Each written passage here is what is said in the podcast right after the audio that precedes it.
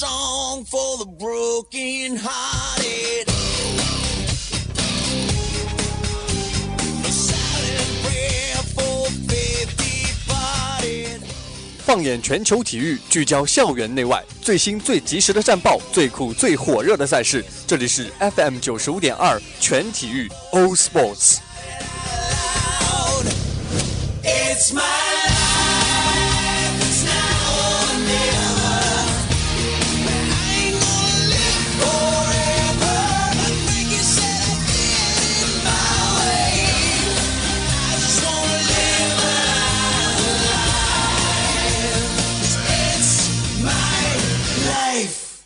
It's my life, All Sports。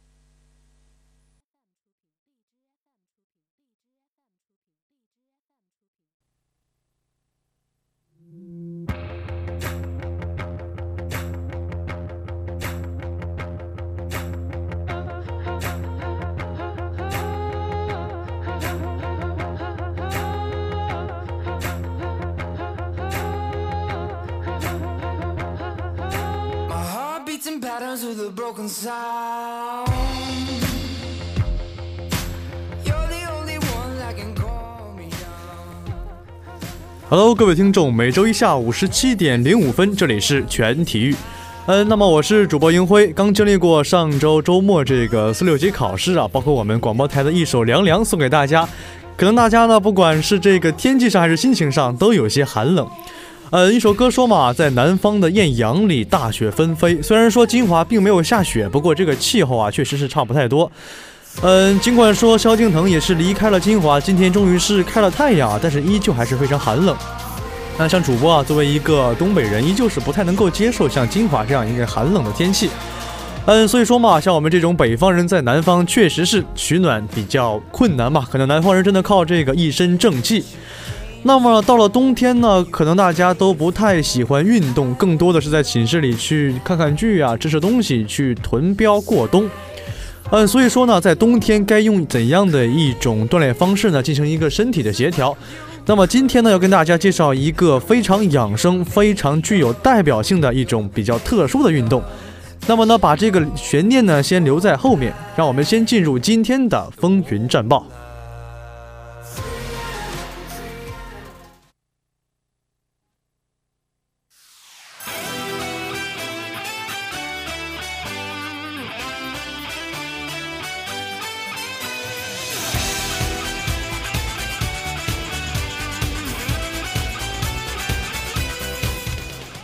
好的，首先是风云战报。第一方面，足球方面，北京时间十二月十七号一点啊，在二零一七的世俱杯决赛，在这个扎耶德体育场展开激烈争夺。皇家马德里呢以一比零力克克格雷米奥，皇马四年内三度夺冠。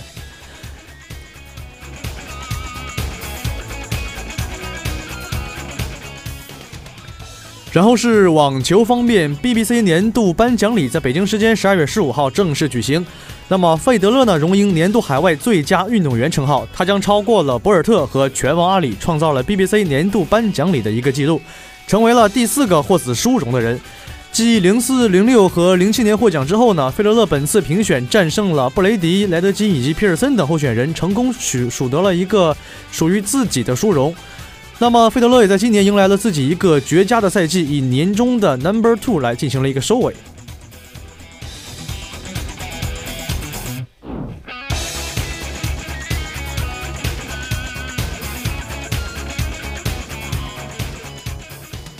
最后是斯诺克方面，十二月十四号，上一轮比赛刚刚呈现复苏势头的丁俊晖，在苏格兰公开赛呢第三轮便被麦克劳斯淘汰出局，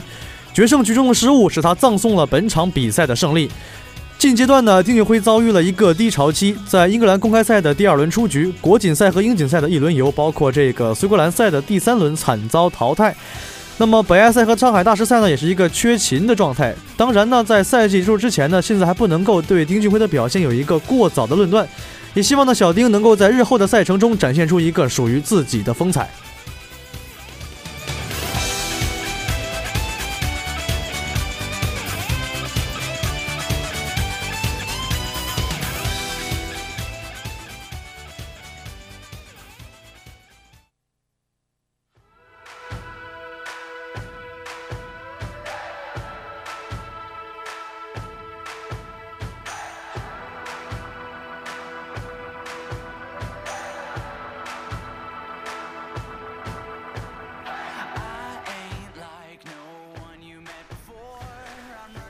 那么虽说上周末啊，这个四六级呢是刚刚结束，不过呢，期末也是紧接着接踵而至，啊、可以说啊，现在大学生这个生活啊，确实是越来越苦了。除了工作、学习，还有各种各样的应酬，各种各样的工作，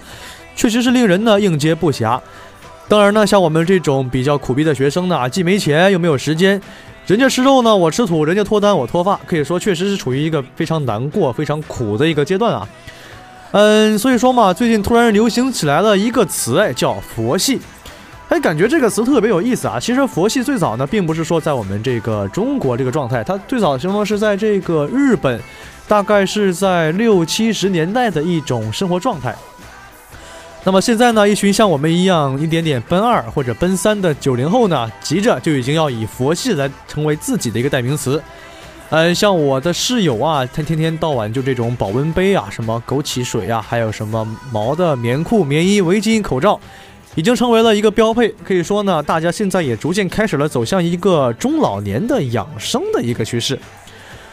呃，所以说嘛，可以说养生确实是没有什么太大问题啊，毕竟像这个佛系三连嘛，没事儿都行，无所谓。不过我觉得呢，还是要保持一个内心状态的一个心如止水。那么在这样的一个环境下，怎样养生，怎样去更好的进行一个延年益寿呢？就要说到我们今天为大家介绍的这项运动了，它的名字叫做瑜伽。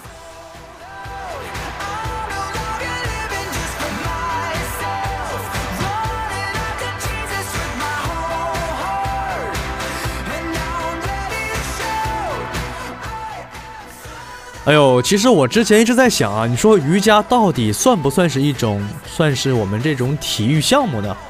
嗯，不过后来想一想，像什么太极拳、太极剑等等的，好像跟它也非常的类似。其实啊，瑜伽也在，也就是在这十几年来呢，算是一个非常流行、一下子火起来的运动。它的运动呢，跟我们通常的运动这种强烈的对抗呢，或者身体要求并不太一样，更多的呢是讲究一个修身养性。其实瑜伽呢，有一大概也有个几百年，甚至更上千年的历史了。其实像我们一个传入中国，大概是这嗯二三十年的事情吧。其实呢，在大约公元前三百多年呢，那么一个印度的大圣者叫做瑜伽之祖的帕坦加利就已经创造了一本叫做《瑜伽经》。嗯，不过那个时候的瑜伽呢，更多的像一些静坐啊、冥想啊、像苦修啊。可以说是一种修行，我个人理解啊，就是一种修仙的过程。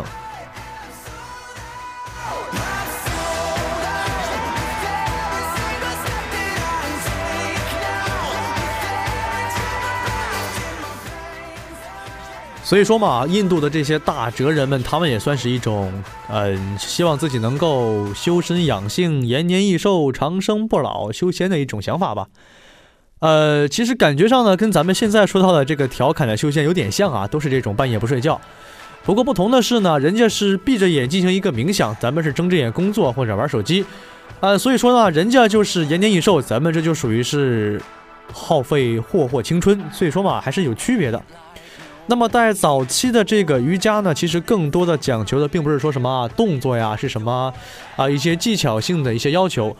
更多的呢是去找一个山里或者找一个什么地方，去一个很安静的地方呢，凿一个山洞，凿一个小木屋，哎，在里面一坐，里面一等，大概一一下子就是一周、两周，甚至更长的时间。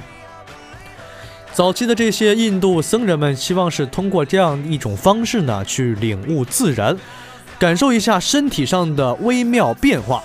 啊，其实我个人理解呢，就是假如你在那里一动不动的，你就能感受到你身体像什么一滴汗啊、一滴水的一个流动的一个过程，它有点像我们军训那种罚站军姿的感觉啊，太阳底下流汗，然后一点点感受到那个汗水在身边淌过。呃，其实早期的这种修行大概就是这个意思吧，就是在这种一个情况下呢，嗯，去用一种极静的方式去感受自然。那么也不能光坐着没事儿干嘛，对吧？那要去看点东西。所以呢，印度人呢，这种老人们就去，嗯，参考一些动物或者参考一些自然的一些生物。像我们知道呢，老虎啊、狮子啊，包括等等的这种猫科动物，它们在动物界呢，确实是有一个很，嗯，很很拽的一个地位吧。所以说，不知道学谁怎么办呢？就学他们吧。于是呢，老这些老人们呢，就开始去。模仿、去借鉴、去学习这些猫科动物们它们的一些动作呀、举止啊。嗯，像一些爬树啊、伸懒腰啊等等一些肢体伸伸展的一个过程。而且呢，他们也发现，通过这种伸展，可以去找到人和自然的一种原始和初级的联系，可以让我们去感觉到自己作为一个自然的一个灵长，万物之灵长，他们所能够去与天地进行一个沟通。哎，所以说嘛，瑜伽在早期的一个最终的状态，就是可以去跟天地沟通，通过冥想去做到天人合一。哎，虽然我对此还是抱有一个科学的怀疑态度的，有点像我们中国的这种道家文化感觉。嗯，不过不得不说呢，是这种呃方式呢，虽然说不一定能够去长生不老啊，不过确实能够达到延年益寿的效果。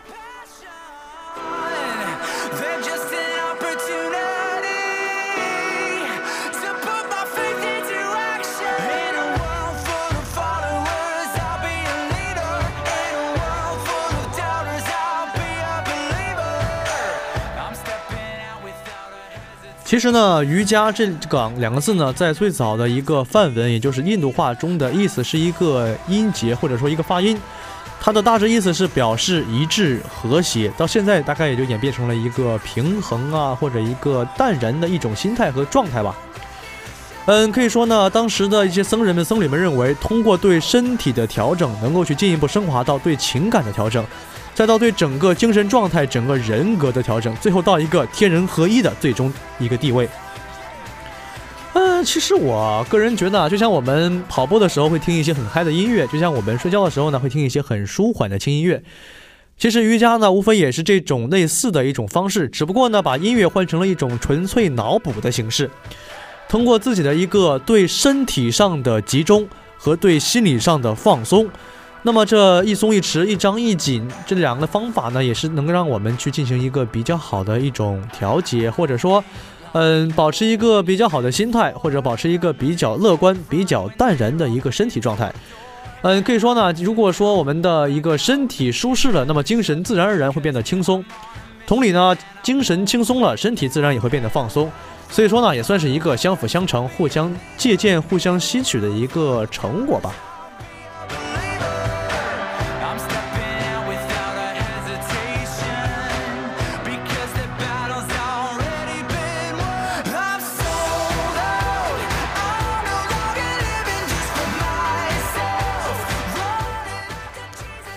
哎呦，不过说到瑜伽在中国的这样一个发展过程中呢，其实跟印度是完全不同的。啊、那么其实印度的这种瑜伽有着很多很多超级多种的一些种类，乱七八糟的有四五种。但其实主播个人也不是太懂啊，这就直接跳过。那么说到我们近代的一个中国国内或者说现在社会流行的一种瑜伽，啊、这里要提到一个人呢，叫做张慧兰，被称作是当代中国的瑜伽之母。嗯，可以说是他通过一些偶然的机会呢，去接受到了一个最正宗、最传统的瑜伽宗师，也就是博中岩的启发和相关的很严格的训练，那么逐渐掌握了一个瑜伽的真正精髓。他希望呢，能通过瑜伽去帮助每一个需要瑜伽的人，所以通过这种免费授课的方式呢，去教给更多的人，让瑜伽真正的去进入到一个中国的市场。呃，那么其实呢，瑜伽在中国的一个反响，我觉得个人觉得啊，是一个很热烈的一个结果。嗯，毕竟我们像儒家文化还是道家文化，包括我们传入到中国的一些佛性的佛家文化，更多的是讲求一个静修静养的过程。所以说呢，很多人觉得，哎，我通过瑜伽去调整自己的一些呼吸啊、身体状态呀、包括调节自己的心情，确实对我们的生活、工作、学习有很大的一个帮助。呃，那么这里要提到另外一个人，叫做艾扬格，他这个人就非常了不起了，他是把他的瑜伽逐渐向美国推广。哎，那么我们知道美国人啊，毕竟是那种比较好动啊，比较喜欢去冒险、喜欢去搞事情的这样一个种族，所以说呢，瑜伽这种安静的运动简直就是一股清流。那么刚开始的时候呢，很多人就怀疑，哎，这种瑜伽这些稀奇古怪的动作有什么意义啊？到底它又不激烈，又没有对抗，又没有什么负荷，凭什么能说它能够去锻炼我们的身体呢？但是艾扬格呢，并没有放弃，依旧是坚持着他的瑜伽传播事业。直到这个一九六六年呢，出版了经典的瑜伽名著《瑜伽之光》，在西方彻底的是引起了轰动，也可以说是最后打破了说众人对瑜伽的怀疑。而这本书呢，被称作是通往东方古古老健康艺术的一条捷径，呃，或者说是瑜伽练习的一本圣经。所以说嘛，通过艾扬格的努力，也真正的将源于印度，然后在中国不断传播的这种瑜伽的运动，真正的走向美国，走向世界，走向整个国际时代。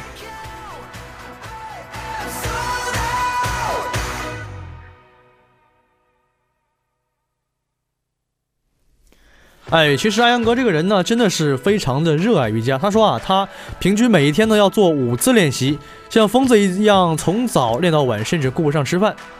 哎呦，他说，如果你呵护树根呢，花朵会自然开放并散发芬芳。同样呢，如果你呵护身体、心智和心灵，也会自然得到一个成长和提升。可以说呢，从修仙的角度来看呢，他已经是成仙了。其实我觉得我们对瑜伽呢，不需要这样一个非常强烈的一种态度吧，更多的呢是通过瑜伽去调整自己，去爱护自己，注注意身体，注意健康，注意到自己的一个心情和生活状态。呃，瑜伽更多的呢，在我们学生来说呢，可能不是什么技巧，不是什么高难度的动作，更多的是调整好我们的心态，更好的面对以后要面临的这些工作和学习。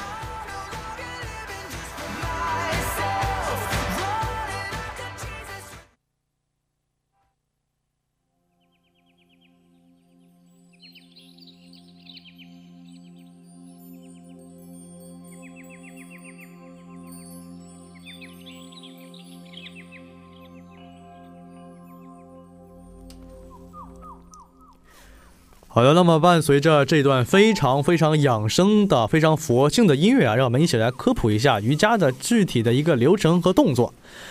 哎呦，其实瑜伽的感觉，它更多的是讲求一种律动，有点像我们说一生二，二生三，三生万物的八卦理论，或者说是这种以柔克刚、以静克动的太极的一种状态。呃，瑜伽呢是通过一些或者高或者低的难度动作，通过身体的柔软和身体的协调，去完成一种人与自然、身体与生活的一种律动的和谐和音韵之美。嗯，其实呢，瑜伽大概的步骤呢，向大家科普一下吧。其实可能说的很多动作不是很了解。其实呢，瑜伽主要分为四个主要的步骤。第一步骤呢，叫做瑜伽呼吸术。我们从来都没有思考过说，哎，呼吸到底有多重要？但是如果失去呼吸的话，没有几分钟我们就要死掉了。所以说呢，呼吸是我们人生中最重要的一个环节。新鲜的氧气呢，可以唤醒大脑并滋养我们的细胞，使全身恢复和这种活力和这种力量。所以说呢，不管什么时候，不管是在做瑜伽还是在不做的时候，都要在每一天呢去进行几次非常认真的深呼吸，深深的吸气。呼气，将体内的浊气呢一点点的由里由由里及外的排出，让我们的整个身体进入一个新的循环和更好的平衡状态。像深呼吸呢，可以去缓解我们很多像愤怒啊、忧虑啊、紧张、焦躁等等的紧张情绪。同时，呼吸还可以打通我们的精神系统和精神的一些神经方面的源。使气这种虚无缥缈的东西呢，能够以一个源泉的形式，真正的在我们身体内进行一个流畅的衔接。所以说呢，大家听到我的声音之后呢，要跟我一起呢去进行几次简单的深呼吸，慢慢的去吸气，然后再呼气，反复两三个循环，你的身体状态就可以达到一个很好的程度。可以说，每天进行两次深呼吸，你大概就可以多活两岁了。那么第二项呢，则是一个身体体式扮演的角色，也就是我们说的体位。呃，那么一个瑜伽有不同的一个身体的状态和一个一个体式。那么体式在印度中直译的意思叫做舒服的姿势。哎呦，这个姿势呢，其实不但有什么系统，不但有什么要求，更多呢是通过一个挤压，挤压我们的内脏、我们的肌肉，进行一个更好的功能效果。其实呢，我们说我们大概在体育课上上课前做的那些准备活动，像什么，嗯，像什么弓步的压腿呀，像什么去环腕，或者是一些腰部或者肩部的颈部的一些运动，他们其实都可以理解成是一些简单的初级的瑜伽动作。把这些动作呢，慢慢的做好，做的比较标准，做的比较舒缓和这种柔软，或者说它的一个流畅，可以保证我们的身体肌肉和整个神经内脏系统呢得到一个更好的循环。那么到第三阶段呢，则是一个瑜伽放松术。啊，很多人认为啊，放松是达到一个身体健康和心情健康的关键之一。说嘛，身体不紧张，行动自然会轻松，长期下去呢，精神状态也会更上一筹。其实呢，很多人并没有说真正的体验过一个放松的状态。什么叫放松呢？放松更多的是一种安宁的感觉，也是在一种很清醒的状态中的放松，并不是说哎睡觉，并不是说打盹儿，通过这种嗯去失去意识的放松，这种不叫放松，只是说叫做我们一个休息和身体所需。真正的放松是我们说到的瑜伽中的，在极端清醒的状态下进行一个从身体到精神状态的完全的放松，这是一种哎有意识的放松。嗯，可以说呢，瑜伽课可以把你的生活去变慢。那么变慢之后呢，你的状态会变得不太紧绷，一点点呢，通过一些简单的动作和一些大幅度的屈伸和拉伸，会让你真正的内心平静，达到一种天人合一的放松状态。那么到最后的一项，也就是冥想，也就是最玄乎的一套啊，就是冥想。嗯，传说中啊，冥想到一定程度呢，可以做到天人合一、长生不老、羽化成仙。哎，这个虽然说不太现实啊，不过冥想确实是达到一个相当高的层次，也就是说到的一个叫做瑜伽哲学。那么最简单、最有效也是最有用的一种冥想呢，就是一阵最简单的静坐，或者通过一些呃太极呀、气功啊、瑜伽等等的相关的东西。嗯，其实冥想更多呢，是我个人理解的是，比如说你盘腿坐在一个地方，调节好一个温度和湿度之后，把你的大脑精神放空，闭上眼睛去进行一个无状态游离式的一个状态。所以说，冥想并不是说你去真正的爱想什么东西，而是将你的整个大脑、整个生活、整个人体全部到一个很放松、很随意的状态。这种状态下呢，会持续很久之后，你会达到一种真正的融于自然。呃，融于这身边的环境的这种忘我的一种感觉。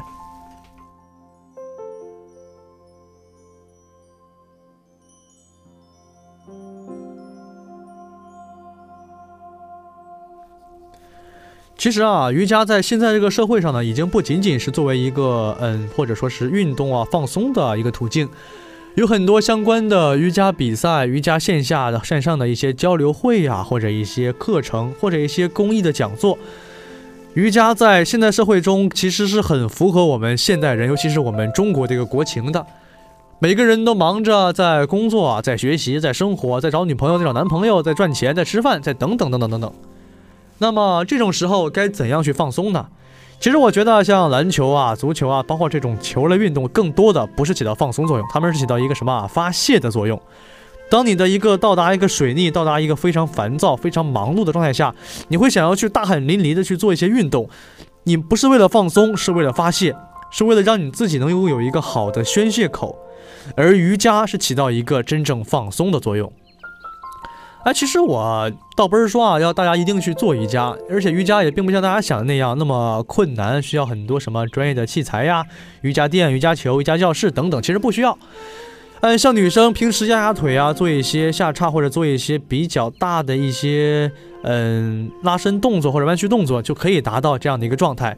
男生其实更简单，做一些简单的背靠墙的一些深蹲等等的相关的活动。或者说单纯的盘腿坐在床上，像一个老僧入定一样，大概静坐个十分二十分钟的时间，你会感觉到，当你真正的把你手头的，或者说你身边的所有工作、所有事情，全部都抛在一边，单纯的去坐在那里去进行一个冥想，进行一个思考的时候呢，你会觉得，哎，生活好像其实有很多可以去发掘的东西。其实生活中并不仅仅只有工作、学习和啊、还有这些什么烦恼琐碎的一些比较烦的事情。更多的呢是你与自然、你与他人、你与整个生活之间的这种交流和和谐的感觉。所以说，瑜伽的这种方式练习场地的这种境界在不断的超越、不断的一个发展。那么，在世界各国的各个国家、各个地区，不管是发展中还是发达国家，不管是黑人、白人还是黄种人，不管是怎样的一个呃一个先天的或者后天的环境和条件，越来越多的人呢在接受瑜伽，在学习瑜伽，也希望我们大家呢能够通过这种简单的瑜伽，去真正的找到那种天人合一的自然感觉。呃，虽然不指望说什么羽化成仙、长生不老，但毕竟能多活一岁是一岁嘛，对吧？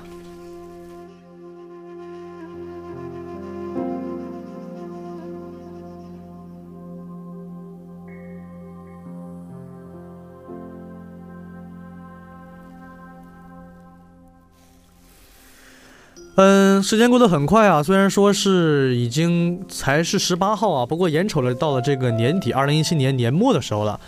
呃，所以说嘛，冬天仅仅只是刚刚起了一个头。金华这个盆地像是对这个冷空气有一种聚宝盆的一样，虽然是可以说是越来越冷，越来越冷。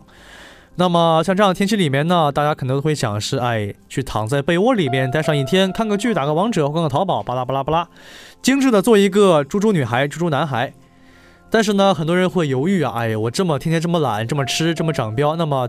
冬天过了就要到夏天，我这个一身肉可怎么办呢？那么正好，瑜伽这项运动呢，可以满足你们所有的要求。那么呢，天气转冷，为了御寒呢，通常我们会吃到很多的热量和脂肪，这些高热量、高脂肪的一些食物。嗯，通过瑜伽这种前弯后仰、左右扭转的一些姿势挤压，其实啊，可以刺激我们的身体去释放更多的能量，而这种消耗呢，可以让我们去更好的控制食欲，减少摄入，同时去减掉一部分的热量和脂肪，不仅能够御寒，还能够减肥，何乐而不为呢？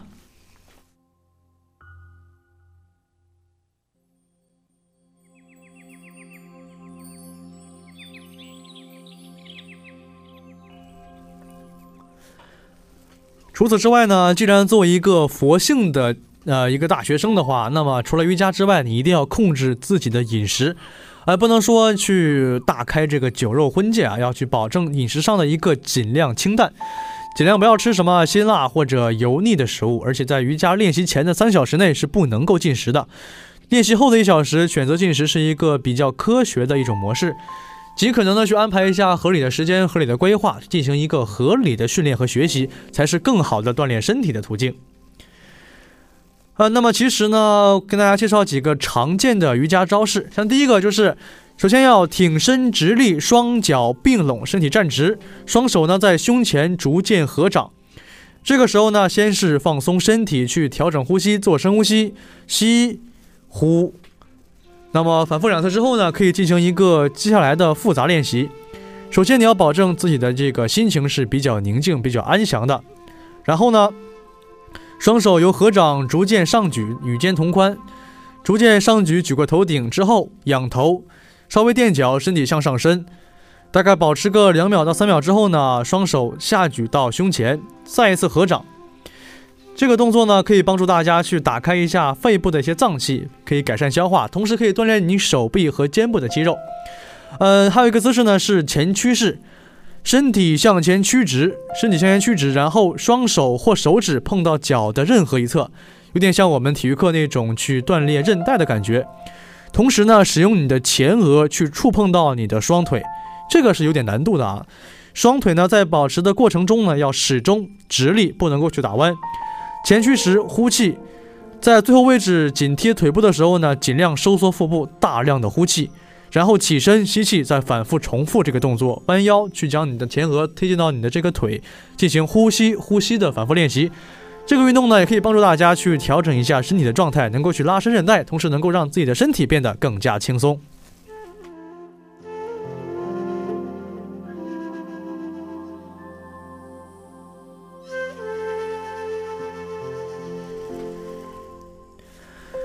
最后呢，瑜伽这项运动呢，不能够去操之过急，它本身要我们有一个循序渐进的缓慢的平衡过程，要求我们呢去完善自己对于平衡、柔软、力量等多方面的一些控制能力。所以说呢，希望大家能够在一些日常的小小的瑜伽动作的锻炼过程中呢，找到一个属于自己的温暖，去保证我们好的饮食状态和饮食习惯。最后呢，去有一个在冬天里依旧是浑身火热的好的身体状态。那么今天的全体育呢，就为大家播送到这里。我是主播银辉，我们下期再见。